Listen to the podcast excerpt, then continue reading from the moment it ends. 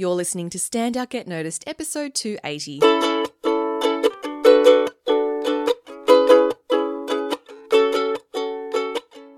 Hi there, Rockstar, and welcome to Stand Out Get Noticed. I'm your host, Christina Canters. I help professionals and business leaders to build powerful communication skills.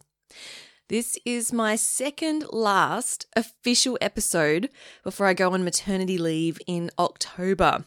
Very exciting and scary. This will be my first major break from the podcast since this since the show began in March 2015. Can you believe it? It is it is a bit scary actually to be breaking something as in like breaking like a habit that I've been committed to for so long. But of course, I've made the conscious decision to focus on family and being mum for a while. Uh, just so you know, I've had a very big week, so my voice is getting a little, it's kind of losing my voice a little bit. So I apologize for the croakiness. Now, I am planning to relaunch the podcast with brand new episodes in January 2021. So make sure you subscribe to this show in your podcast app if you haven't yet already, so you don't miss those new episodes and also any announcements or maybe a special bonus episode that might come up before then. So make sure you subscribe. Today, in this episode, I'm sharing with you what I've learned from difficult business clients and how this applies to you, whether you're a business owner or an employed professional. So you don't have to be a business owner for this to be relevant for you. Oftentimes, I'm sharing this because oftentimes people in business don't like to talk about their mistakes or where they've failed or, you know, quote, failed. But I always find it really fascinating, which is why I'm sharing these with you today. And hopefully, as a result, you can avoid making the same mistakes or at the very least be more aware of them when they do happen. Because let's face it, we can't avoid making mistakes or having, you know, little failures in life. So I'm going to share with you five lessons today. To give you some context up front, for those of you who don't know, I run two businesses. So, the C Method is my communication skills training and coaching business, which is part of this podcast, and I refer to it in this podcast quite a lot, where I, I coach professionals and business leaders to uh, develop strong public speaking, communication, and leadership skills. And I also am the CEO of Podcast Services Australia, which is a podcast development and training company that I founded with my husband, Aaron Heath. So they're very different businesses. Uh, we work with a lot of um, big organizations and government clients with Podcast Services Australia. And these, I'll be sharing some client stories from Podcast Services Australia with you today. I want to be completely honest. I love all my C Method clients, and I honestly don't have a bad client story to tell you for the C Method. I've been very, very fortunate, and I just love all my clients. I've had maybe one client I would consider to be difficult over the years, but um, that's about it. So I'm very, very grateful for that. But with Podcast Services Australia, we've definitely encountered some clients and even prospects, you know, people who didn't become clients, but dealing with them in that whole process, the quoting process, was let's say a little bit painful. But from that we've we've learned a lot. So the stories I'll be sharing with you today and referencing are clients to do with um, clients from Podcast Services Australia. So we had one specific client slash prospect recently that we had a very long and drawn out experience with. And I'm going to call them client A. Client A. So, client A is a huge multinational tech company. They're based overseas and they reached out to us to help them create a podcast. And at the start, we were so excited. We thought, wow, this huge company, we're talking a billion dollar company here, more than a billion dollars a year in revenue we thought they want to work with us. That's amazing. So we did what we would normally do. We quoted them, we got on the phone with them, had a chat about what it is that they wanted, how we could help them, and all seemed to be going really well. We sent them a quote, and then they got back to us with about 10 or 15 questions. And we thought, you know what, they're a big company. They want to cross every T, is that the phrase? Cross every T, dot every I. They want to know all the details. So we diligently answered all their questions, sent it back to them. And then they would send back another list of 10 questions. And then we would diligently answer, answer them. And then we'd think, okay, maybe let's get on the phone with them and have a chat because maybe it's easier to, to chat with them over the phone. So we did that. And then they went away and came back and then asked us to requote for a different scope. Now, at this point, I'm starting to think, okay, this client, a little bit of hard work, a little bit of hard work. You know, normally we don't go through, we don't spend this much, this amount of time, this much time simply getting clear on the scope and, and agreeing on a, on a proposal. But we kept telling ourselves, no, no, they're a big client. It'd be great to work with them. Let's let's just go through with it. Let's just keep going. So we requoted, and then of course they had more requests on top of that. They wanted us to bring on video editors, so we had meetings with video editors. We had meetings with um, marketing companies. We got them to send client A their proposals. Had more meetings. Meanwhile, there's no agreement on the job. Just at, at that point in time, it was still very much part of that negotiating process. As this went on and on and on, I noticed myself getting more and more frustrated with client A. And in the last two episodes of this episode, sorry, in the last two episodes of this podcast, we've been talking about emotional intelligence and how to be more aware of how you react. And I certainly noticed my blood starting to boil a little bit. I thought, man, this is taking a long time. They are really starting to test us here. But we started, we, we continued to rationalize and saying, no, they're a huge client. They'd be great to work with. This is the way they do business. Let's just get on with it. So finally, we got them to agree to a scope. And then the next step, we, were, we thought, oh, fantastic, we've got the job, yay. Then the next step was to go through the procurement process, which is where you get set up on their system as a supplier so that they can pay you. And that, if you've ever done that before with a large company, that was one of the most painful processes I've ever had to go through. Countless emails, countless uploading of documents, then correspondence back from them saying this hasn't been done properly. We also need this, we also need that. Meanwhile, I'm trying to navigate a really clunky, difficult system. I'm spending hours and hours just trying to get registered on their system. Meanwhile, I am getting furious thinking we have done so much work already. Like it felt like a job. And I don't know if you've ever felt this way before, but I mean, obviously they hadn't paid us a cent yet and we hadn't even started on the job and i was already feeling so frustrated and annoyed and and like it just wasn't worth my time. But of course we started to think to ourselves well we thought to ourselves we've come this far you know you're not going to pull the pin now. We've almost got the job. Let's go through with it. Let's do it. Not to mention that the procurement team then tried to negotiate us down on price Again, even though we'd already agreed to one with the initial com- in the initial conversations with the client. So there was a lot of these things going on where I just thought to myself, this is this doesn't seem right to me. This is not the way that I like to do business. Anyway, fast forward, we get the job, we get through the procurement process, which by the way, they say to us, we're not going to pay you for 90 days. And we thought, okay, standard procedure for a large business, can't say much about it, that's fine. It's not really fine, but we had to go along with it. And then we start the job and we go through the initial strategy session. And then what I find is that there has been a huge misunderstanding about the sort of company that we are. We were halfway through our second strategy session when client A says to us, Oh, we thought you were a tech company. And we said, Excuse me? We're a podcasting company.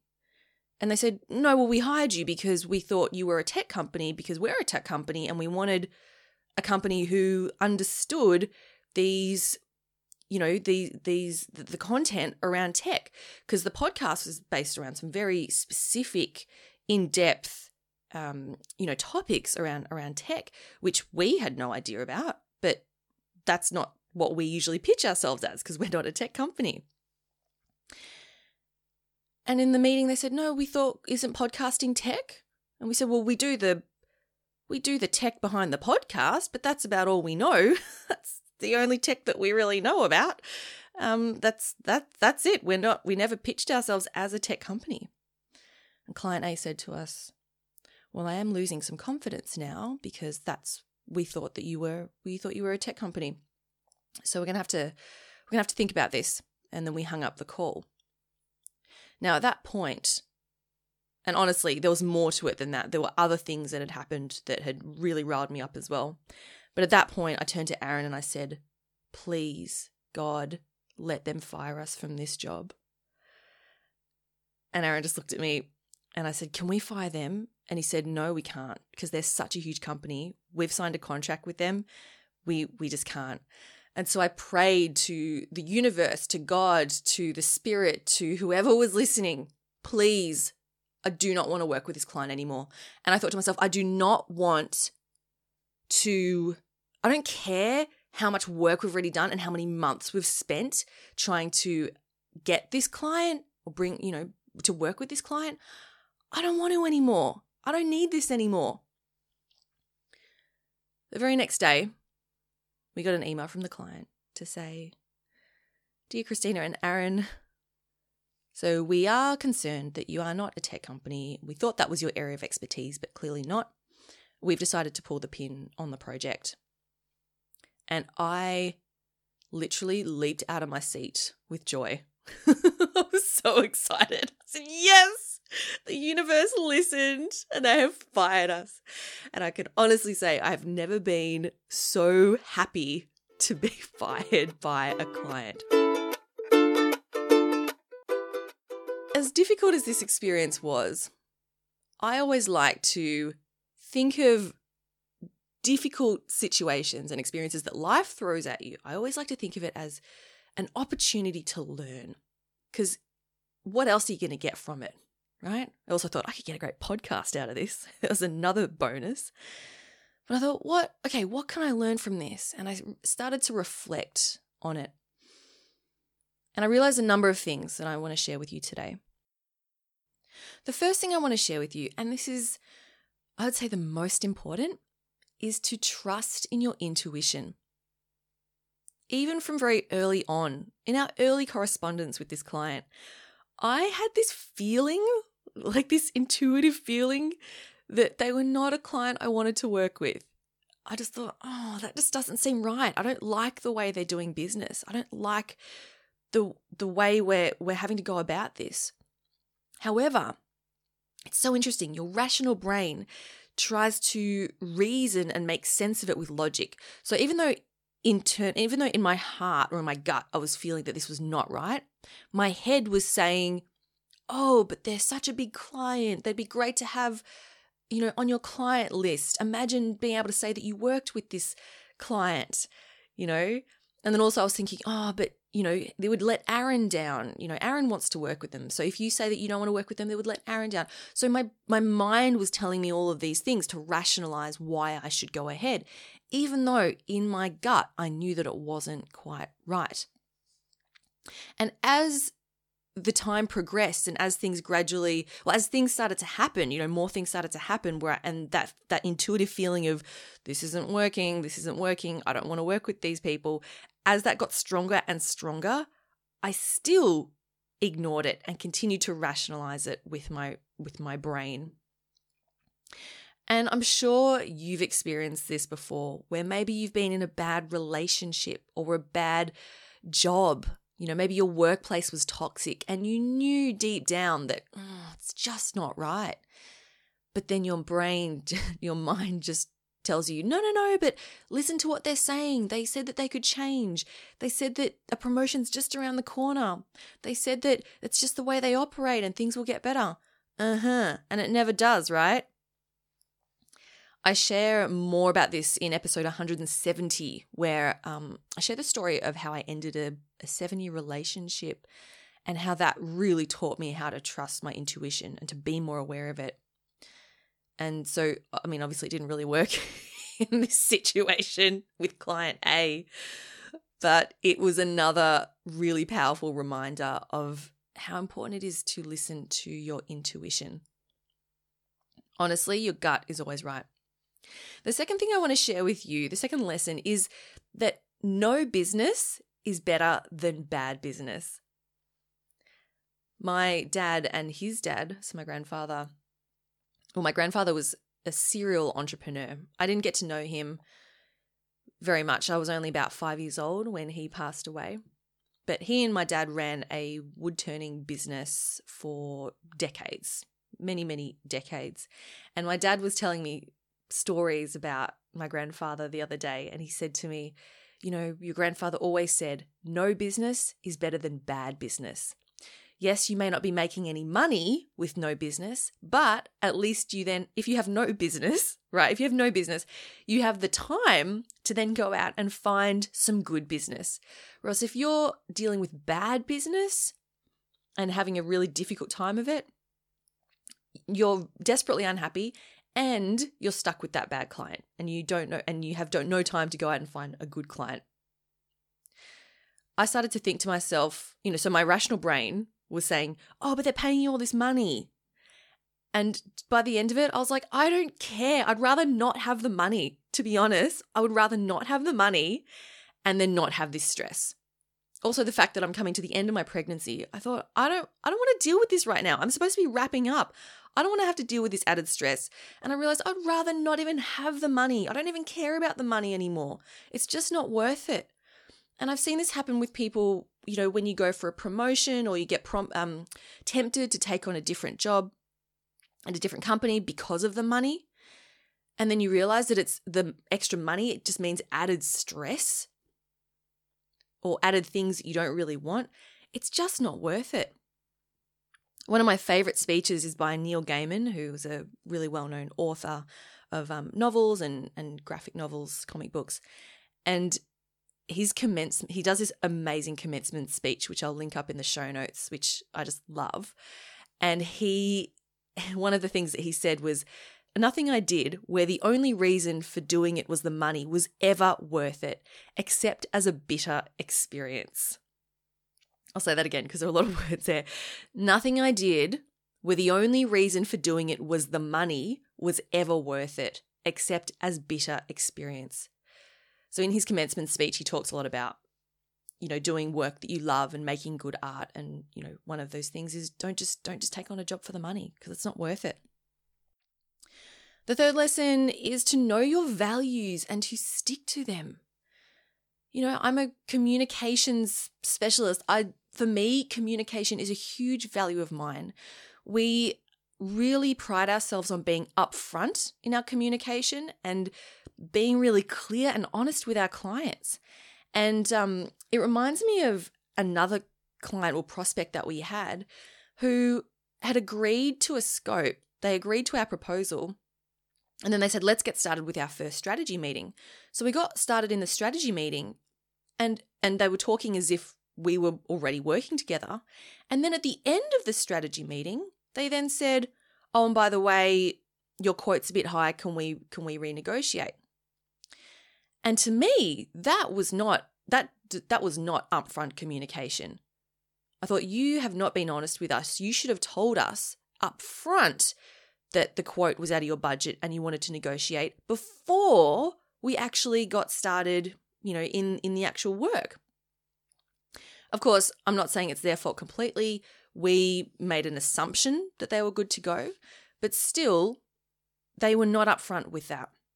And as a result of that, I said to Aaron, I do not want to work with this company. I just don't. So this is different. This is not the same company as client A. This is, let's call them client B. So this is client B. And even though they only wanted a slight discount, to me, it went against my values. It went against my value of strong, upfront communication. And what that also communicated to me was that if they were not upfront about this right now at the start of this job, what are they going to be like to work with down the track? There's another great quote. I can't. I think it was Derek Sivers who said, or was it Seth Seth um, Godin? I'll have to find it for you and put in the show notes, who said, How you do anything is how you do everything. So, for example, if you um, are lazy with I don't know if you're unkempt and you don't take care of your, you know, physical appearance and you show up to a client meeting like that, it's an indication that that's how you will perform on the job, that you are going to be sloppy and, you know, late or whatever on the job. So this to me, you know, working with these clients at the very start, if they show these signs of, you know, not communicating well or not being upfront, not being open and honest, then to me that indicates that that's what they're going to potentially be like for the rest of the job. And that is not something that I wanted to deal with. So even though we didn't with this with this client B, even though we didn't they didn't really want a like a lot of a discount, so we weren't really losing out too much in terms of, you know, what they were paying us. The whole principle behind it just didn't agree with me. And I said to them, I said to Aaron, I don't want to work with them. So we didn't move ahead.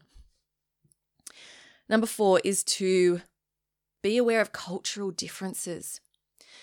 So, this is something that I, this was a, a great lesson for me or for us because we had never worked. So, with client A, they were based overseas, and we'd never worked with a, a company of this size who were based in this particular part of the world. And we treated them just like any other client that we would work with. The same process, you know, we made this, you know, we communicated the same. And after it all went down, I remember speaking to a friend of mine, Mel, who she was actually on the podcast the other week.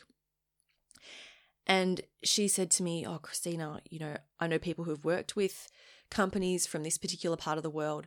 And she went on to explain how she said they there's a very specific way in how they do business. This doesn't necessarily mean that. You know, one plus one does not necessarily equal two. And you need to be aware of that. And when I heard that, I thought, wow, that's that's interesting. I never even considered that.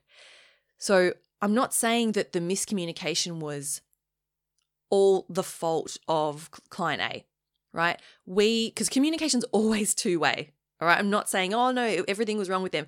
It was not because we had not taken into consideration that, that the cultural differences and we simply had not had experience with dealing with companies from this particular part of the world. And so this is a this was a huge, you know, learning opportunity for us. And now, if I was to work with another company from that part of the world, I would seek out someone else who had also done who, who'd had experience in that area and ask them, you know, what are the protocols? How do they normally work? What do we look out for? And I'm sure if we'd done that beforehand, we it would have helped us a lot with client A. So that is something that, you know, I take full responsibility for. We simply weren't aware of the cultural differences, and I will endeavor to do that next time. And it's the same in your workplace. If you're working with people or working in a company that that you know is a different culture to yours, then to be aware of that. That not everyone communicates the same or has the same definitions of words or you know just because they say one thing it might mean another and that's okay because that's just the way they communicate so you know a lot of a lot of really um you know great lessons here oh and the final thing i want to share with you today is how important it is to learn from your mistakes so i treated this whole experience as a learning experience like I said at the start, you know, if, if I was just to take this as a failure or a bad experience, a bitter experience, then it's not really helping me. It's not very constructive.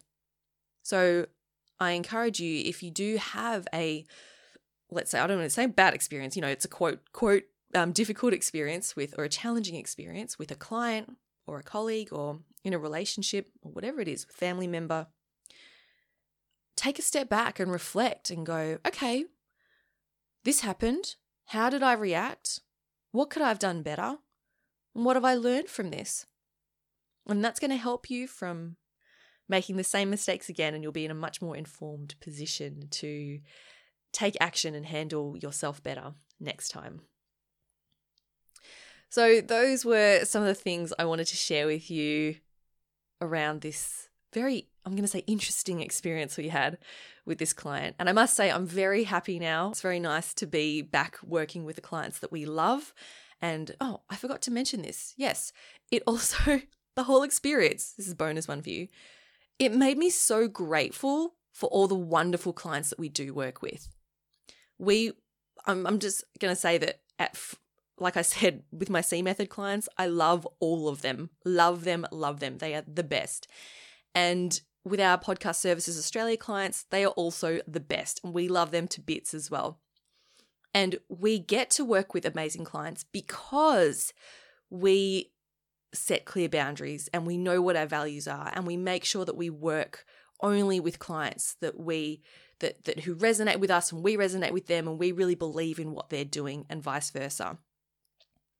You know, so there's a lot to be said about getting clear on, you know, who it is you want to work with, what what you believe in, what your values are, what your boundaries are, what you put up with, what you don't put up with. And this relates to you, I don't care if you're a business owner, a consultant, an employed professional, a student, whatever it is, if you know exactly, if you know who you are and what you stand for and what your values are, you can then communicate this and draw that line in the sand when when someone you know so you encounter someone that just does not work for you you can say no i'm putting my foot down. This is not what i deal with. This is not who i am and i do not deal with people like you.